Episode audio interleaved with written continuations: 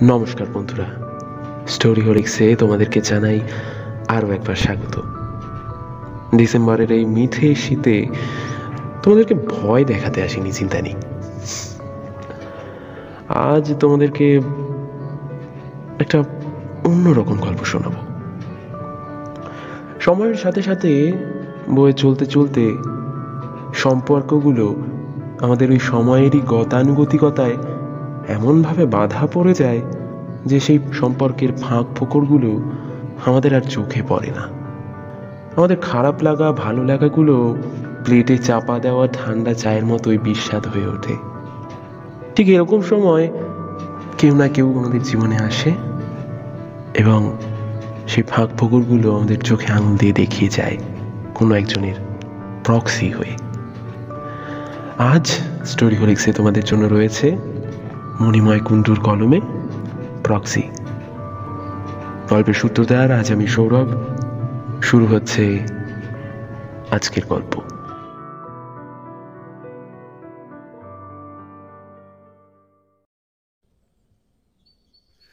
দিনটা শুরু হয়েছিল আর পাঁচটা দিনের মতোই গতানুগতিক নৈবর্তিক। চাটা খেয়ে নিও টেবিলে চাপা দেওয়া আছে। আমাকে আজ একটু তাড়াতাড়ি বের হতে হবে। বেসিনে মুখ ধুতে ধুতে বিদিশার কথাগুলো শুনতে পেল অঙ্কুশ। ছেলে মেয়ে স্কুলের জন্য বেরিয়ে গেলে স্বামী স্ত্রীর মধ্যে রীতিমতো প্রতিযোগিতা চলে, অফিসের জন্য প্রস্তুত হওয়ার। ছোটোখাটো ফুরসাত আর নিজেদের ভালো লাগার মুহূর্তগুলোকে অপেক্ষা করতে হয় উইকেন্ড অবধি, কখনো বা মাসের পর মাস। ষোলো বছরের দাম্পত্য এখন যেন ফ্যাক্টরির প্রোডাকশন শিডিউল মেনে চলে। সকাল ছটায় কারখানার ভোঁ কোনো মতে তৈরি হয়ে নটার হাজিরা। সম্পর্কের বল বিয়ারিংগুলোয় ক্যাচ, কোচ, আওয়াজ মরচে পড়েছে বহুদিন। এর মধ্যেই মিড ফর্টিসে পৌঁছে কখনো সখনো ওই গতানুগতিকত ভাঙা ছোটোখাটো ঘটনাই একটু খুশি এনে দেয়। এই যেমন হয়তো তাদের চব্বিশ ঘণ্টার দেখভালের লোক বিনাদির পরিবর্তে বিদিশার কোনো সকালে চা করল?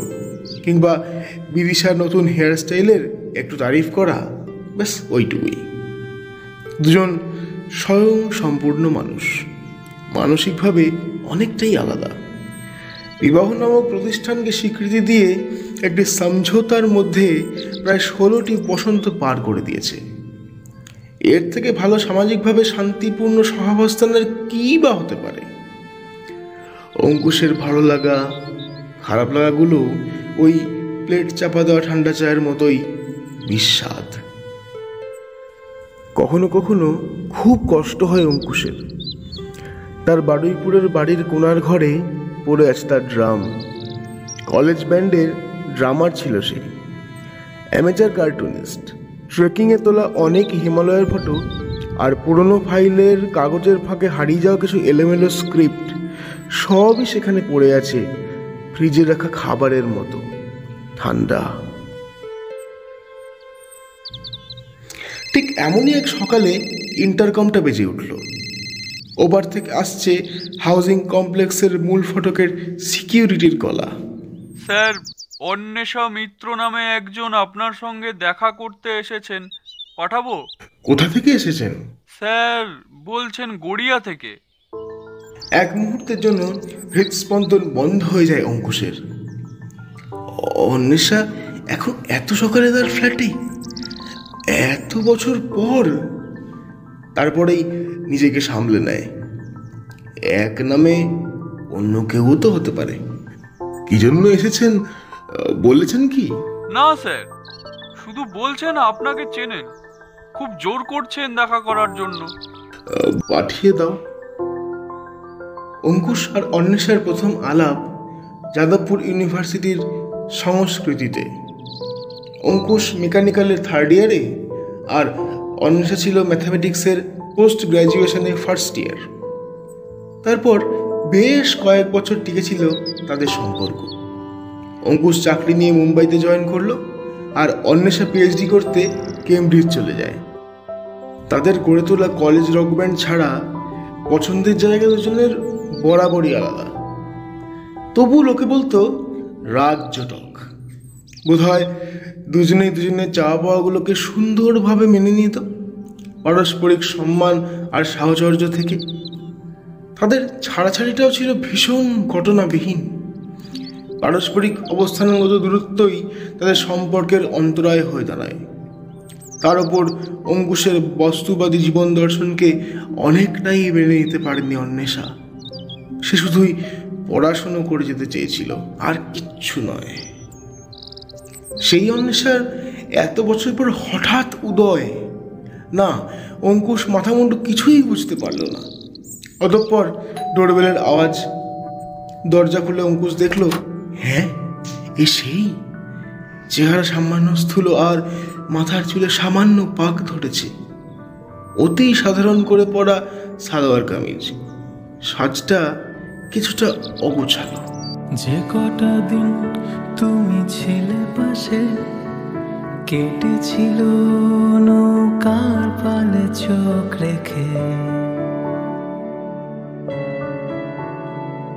যে কটা দিন তুমি ছিলে পাশে, কেটেছিল নৌকার পালে চোখ রেখে। আমার চোখে ঠোঁটে গালে তুমি লেগেছিলে। আমার চোখে ঠোঁটে গালে তুমি লেগেছিলে। কি রে এত দেরি করলি কেন দরজা খুলতে? উফ। যেন প্রতিনিয়ত দেখা হয় এমন সহজভাবে জিজ্ঞাসা করল অন্বেষা। বাবা, বাড়ির দায়িত্ব, বাইরের দায়িত্ব, সব আমার উপর চাপিয়ে দিয়ে বাবু সারাটা দিন ব্যান্ড, ড্রাম এসব নিয়ে পড়ে আছেন। তারপরে আবার ওকেও সামলাতে হবে। এই শোন, এবার কিন্তু আমি আত্মহত্যা করব হ্যাঁ? এক নিঃশ্বাসে বলতে বলতে হনহনিয়ে ঘরের মধ্যে ঢুকলো অন্বেষা। অঙ্কুশের প্রায় অজ্ঞান হওয়ার জোগাড়। এসব কি বলছো অন্বেষা? এত বছর পর দেখা, কোথায় নিজেদের সহজ হতেই সময় লাগবে? সেখানে এসব কি বলছে? ডোরবেলের আওয়াজে বিদিশাও বেরিয়ে এসেছিল। চোখের চাহনিতে জিজ্ঞাসা করল অঙ্কুশকে অতিথি সম্পর্কে। আমার ইউনিভার্সিটির বন্ধু অন্বেষা। এই মানে হঠাৎই চলে এসছে, সারপ্রাইজ ভিজিট দিতে। অঙ্কুশ পরিস্থিতি স্বাভাবিক করার আপ্রাণ চেষ্টা করতে থাকে। বন্ধু, কুড়ি বছরের বিবাহিত জীবন কাটানোর পর তুই আর আমি এখন বন্ধু? সকাল সকাল ইয়ার্কি কিন্তু একদম ভালো লাগে না, অঙ্কু। অন্বেষা সারা ঘরে কি যেন খুঁজে বেড়াচ্ছে। থপ করে সোফায় বসে পড়ে অঙ্কুশ। এবার বোধহয় তার সত্যি হার্ট অ্যাটাক হবে। আর চোখে দেখে নিয়েছে বিদিশার মুখ থমথমে। সাত চূড়ান্ত ব্যস্ততার মধ্যে এরকম প্র্যাকটিক্যাল যোগ কারই বা ভালো লাগে? ইস, দেখো দেখো, ছেলের কাণ্ড দেখো। চাটা খেতেও ভুলে গেছিস তো? আহ, একদম জুড়িয়ে গেছে। দাদা আমি চাটা একটু গরম করে আনি। এই শোন চায়ের পর না টয়লেটে ঢুকে আবার দু ঘণ্টা বিড়ি নিয়ে বসে থাকবি না। তুই বেরোলে তো আমি আবার কলেজে যাব বল।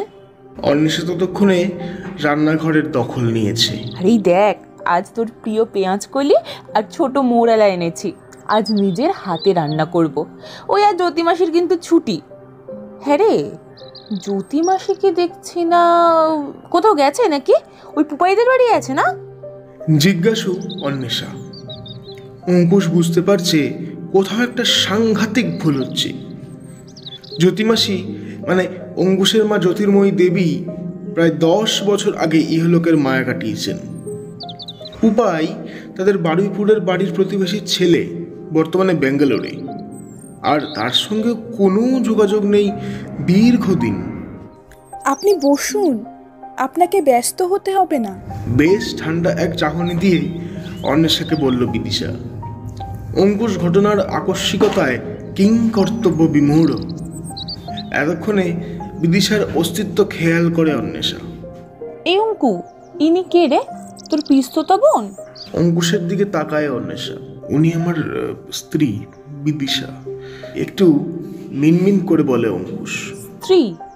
এই মহিলা? তাহলে আমি তাহলে আমি পনেরো বছর ধরে এখানে কি করছি? ভ্যারেন্ডা ভাজছি অন্বেষা কেটলিতে চায়ের জল বসিয়ে দিয়েছে। আর হ্যাঁ শোন না শোন না। তোর ওই অফিসে যাওয়ার যে শার্টগুলো ওগুলো ধুয়ে ইস্ত্রি করে আমি তোর আলমারিতে রেখে দিয়েছি বুঝলি? আর হ্যাঁ শোন না এইবার শান্তিনিকেতনের বসন্ত উৎসবটা কিন্তু আমরা কিছুতেই মিস করব না। তিতিরকে নিয়ে না এবার আমরা কোপাইয়ের ধারে বেড়াতে যাব হ্যাঁ? বুঝলি? চোখ বুঝে আসে অঙ্কুশের। তিতির তাদের কাল্পনিক ভাবি সন্তানের নাম। কোনো এক ঘনিষ্ঠ মুহূর্তে অঙ্কুশের বুকে মাথা রেখে অন্বেষা বলেছিল বুদ্ধদেব গুহর উপন্যাস থেকে নেওয়া রিজুদার সঙ্গী। তাদের অসম্পূর্ণ প্রেমের অনাহুত সন্তানের নাম অনেক দিন পর শুনে এক ঝটকায় যেন কুড়ি বছর আগে ফিরে যায় অঙ্কুশ। সুমন এবার কলা মন্দিরে গাইবে চল না। অন্বেষার কলায় আবদার। আর শোন, তুই তোর ওই নেভি ব্লু শার্টটা পরে কিন্তু একদম আসবি না। ওটা ধুয়েছিলি কবে বলতো? যবে ভারত স্বাধীন হয়েছিল। সিম্পলি ডিসগাস্টিং বিদিশা, এক দৃষ্টিতে দেখে চলেছে অন্বেষাকে। চোখ বুঝে সোফায় বসে পড়েছে অঙ্কুশ। বিব্রত, বিধ্বস্ত। তীব্র গতির কোনো টাইম মেশিনে চড়ে তার এই টাইম ট্রাভেল অতীত বর্তমান ভেঙে চুরে একাকার এই অদ্ভুত সকালে। ঘটনার অভিঘাতে ক্ষত বিক্ষত সে। অন্বেষাকে নিয়ে সেভাবে বিদিশাকে কখনোই কিছু বলেনি। জমিয়ে রেখেছিল নিজের আর পাঁচটা শখের মতো।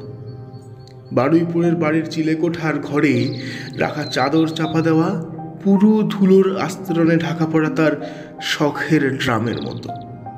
আজ অকস্মাতে বেজে উঠল যেন নিজের অস্তিত্ব জানান দেওয়ার তাগিদেই। এই দেখ তোর জন্য একটা জিনিস এনেছি। ওয়েট ওয়েট ওয়েট সারপ্রাইজ রান্নাঘর থেকে বেরিয়ে এসেছে অন্বেষা চকচক করছে ওর চোখ দুটো। ঠোঁটের কোণে মুচকি হাসি। ব্যাগ হাতড়িয়ে খবরের কাগজে মোড়ানো একটা প্যাকেট এগিয়ে দেয় মুখের দিকে। Classic five American Vic Firth drumstick অঙ্কুশের শখ ছিল কলেজ লাইফে ব্যান্ডের দিনগুলোতে। দেখ কত খুঁজে খুঁজে এটা আমি তোর জন্য কিনে এনেছি। এই যাবত সব তুই ইউজ করবি হ্যাঁ? উৎসাহে ছটফট করছে প্রায় যৌবনের সায়ান্নে পৌঁছানো কাঁচা পাকা চুলের এক নারী। গত প্রায় আধ ঘন্টায় যে ক্রমাগত বছর কুড়ির আগের এক কলকাতায় বিচরণ করে চলেছে চোখের কোণ চিকচিক করে ওঠে অঙ্কুশের। বহুদিন হ্যাঁ বহুদিন সে কোনো উপহার পায়নি কোনো প্রিয়জনের থেকে। সবটাই তার কারখানায় বাঁধা গতের এক পরিমিত আর পূর্ব নির্ধারিত কোনো উপাদান মাত্র। জীবনে যে প্রাপ্তিতে চমক হয়তো আছে, কিন্তু আন্তরিকতার বড় অভাব। এইভাবে সময় পেরিয়ে যায় অন্বেষার বিবিধ অতিচারণে। আর অঙ্কুশের ধুলোজামা অতীতের আস্তরণ সরাতে সরাতে। যেটুকু ছিল মেঘ বুনেছিলাম তোমার সালে ভালোবাসা আমার আঙুল হাতে কাঁধে, তুমি লেগেছিলে। আমার আঙুল হাতে কাঁধে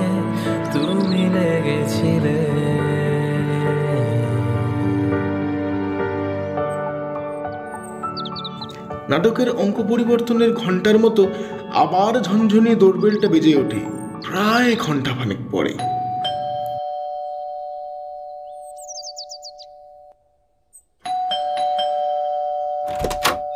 দরজার ওপার দাঁড়িয়ে এক বৃদ্ধা, সঙ্গে কলকাতা পুলিশের এক ইন্সপেক্টর ও গোটা দুয়েক সাদা পোশাকের লোক, সম্ভবত পুলিশ, সঙ্গে তাদের ফ্ল্যাটের সিকিউরিটি। স্যার থানা থেকে ও- ওনারা এসেছেন। একটু তা- তাড়াতাড়ি করতে বলছিলেন তাই সরাসরি আনলাম স্যার।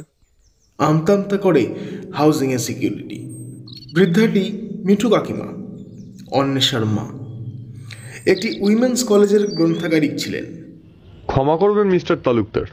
নরেন্দ্রপুর থানায় উনি একটা মিসিং ডায়েরি করিয়েছিলেন কাল। গতকাল সকাল থেকে ওনার মেয়ে নিখোঁজ। তারপর বন্ধুবান্ধব পরিচিতদের জিজ্ঞাসা করে জানতে পারি উনি কয়েকদিন আপনার অ্যাড্রেস খুঁজছিলেন। সেই আন্দাজেই এখানে আসা। দেখুন মিসেস রায় এখানেই আপনার মেয়ে আছে কিনা? মিনি এদিকে এসো। তুমি ওনাদের বিরক্ত করছ। বৃদ্ধা ছল ছল চোখে ডাকলেন অন্বেষাকে। তারপর অঙ্কুশের দিকে তাকিয়ে ধরা গলায় বললেন ডিসোসিয়েটিভ অ্যামনেশিয়া। অতীত আর বর্তমানের মধ্যে সময়টা ঘুচিয়ে দেয়। মাঝে মাঝে এভাবেও ঘুরে বেড়ায়, জানো? যাক তুমি ভালো আছো তো, বাবা? কত বছর পরে তোমাকে দেখছি। একটা চাপা কষ্ট গলা পাকিয়ে গলার কাছে আটকে আসে অঙ্কুশের কোনো রকমে সম্মতিসূচক মাথা নাড়ে সে সেই যে তোমার সঙ্গে ওর যোগাযোগ কমে গেল, ও বিদেশে যাওয়ার পরে তখন থেকেই এই অসুখ।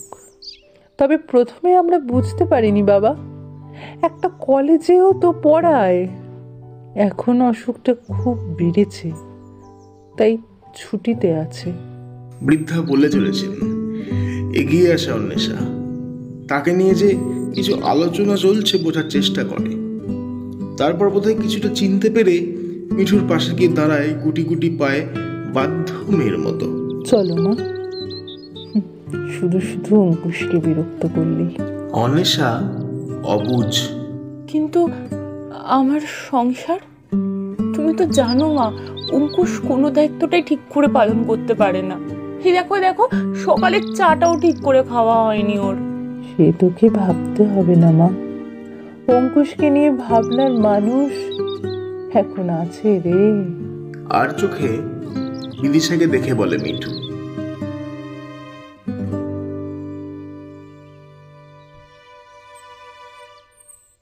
অফিসার, মিঠু, অন্বেষা ও অন্যান্যরা বেরিয়ে চলে গেলে কিছুক্ষণ চুপ করে বসে থাকে অঙ্কুশ আর বিদিশা। ঝড়ের পরবর্তী নৈশব্দ অফিস যাবে না? তোমার তো অনেক দেরি হয়ে গেল। না, আজ আর বের হব না। এমনিতেই অনেক দেরি হয়ে গেছে। আজ চলো না, তোমার বারুইপুরের বাড়িতে একটু ঘুরে আসি। তুমিও ছুটি নিয়ে নাও, প্লিজ। দেখি, তোমার চিলেকোঠার ঘরে কি কি সম্পত্তি আর লুকিয়ে রেখেছো তুমি? এখন বরং একটু ভালো করে চা করে আনি। তোমার তো সকাল থেকে চাটাও খাওয়া হয়নি। বলেই চলেছে বিদিশা যেন অন্বেষা তার সংক্ষিপ্ত উপস্থিতিতে চোখে আঙুল দিয়ে দেখিয়ে গেছে সম্পর্কের ফাঁক ফোকর বিদিশার হয়ে প্রক্সি দিয়ে। অঙ্কুশ বেশ দেখতে পাচ্ছে বাইরের কুয়াশা কেটে গেছে। ডিসেম্বরের প্রথম সপ্তাহের মিঠে রোদে ঝলমল করছে চারিদিক। চিন্তার অনুপ্রবেশ রেজার ব্লেডের ধারে। বিন্দু বিন্দু মেশে সিন্ধু স্রোতে বারে। মাঠের প্রান্তে জেলো একলা বাঁশির সুরে। সকাল বিকেল ডাকে এমনি ভব স্থানীয় সংবাদে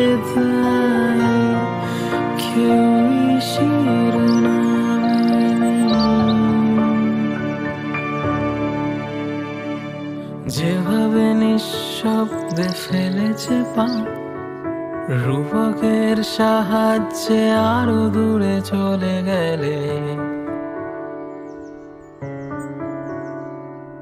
যেভাবে নিঃশব্দে ফেলেছে পা, রূপকের সাহায্যে আরও দূরে চলে গেলে। আমার অলস যোজনাতে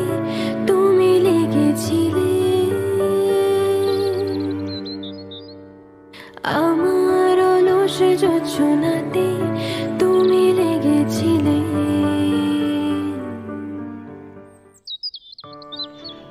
স্টোরি অরিক্সে আজ তোমরা শুনছিলে মণিময় কুণ্ডুর কলমে প্রক্সি গল্প পাঠ এবং অঙ্কুশের চরিত্রে ধ্রুবজ্যোতি, বিদিশার চরিত্রে রূপাঞ্জনা, অন্বেষার চরিত্রে ঋতিকা অন্বেষার মায়ের চরিত্রে জয়শ্রী।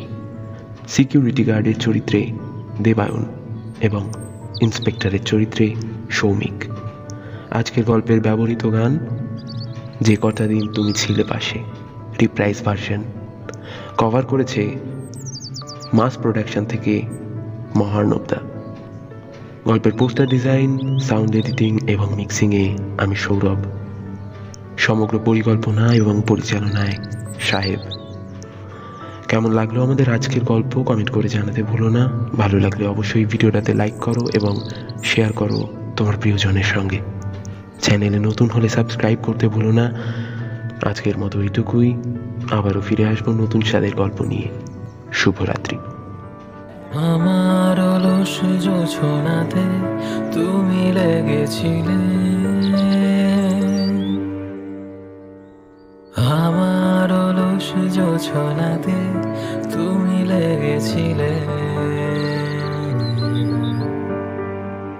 যে কটা দিন তুমি ছিলে পাশে। কেটেছিল নৌকার পালে চোখ রেখে। আমার চোখে ঠোঁটে গালে।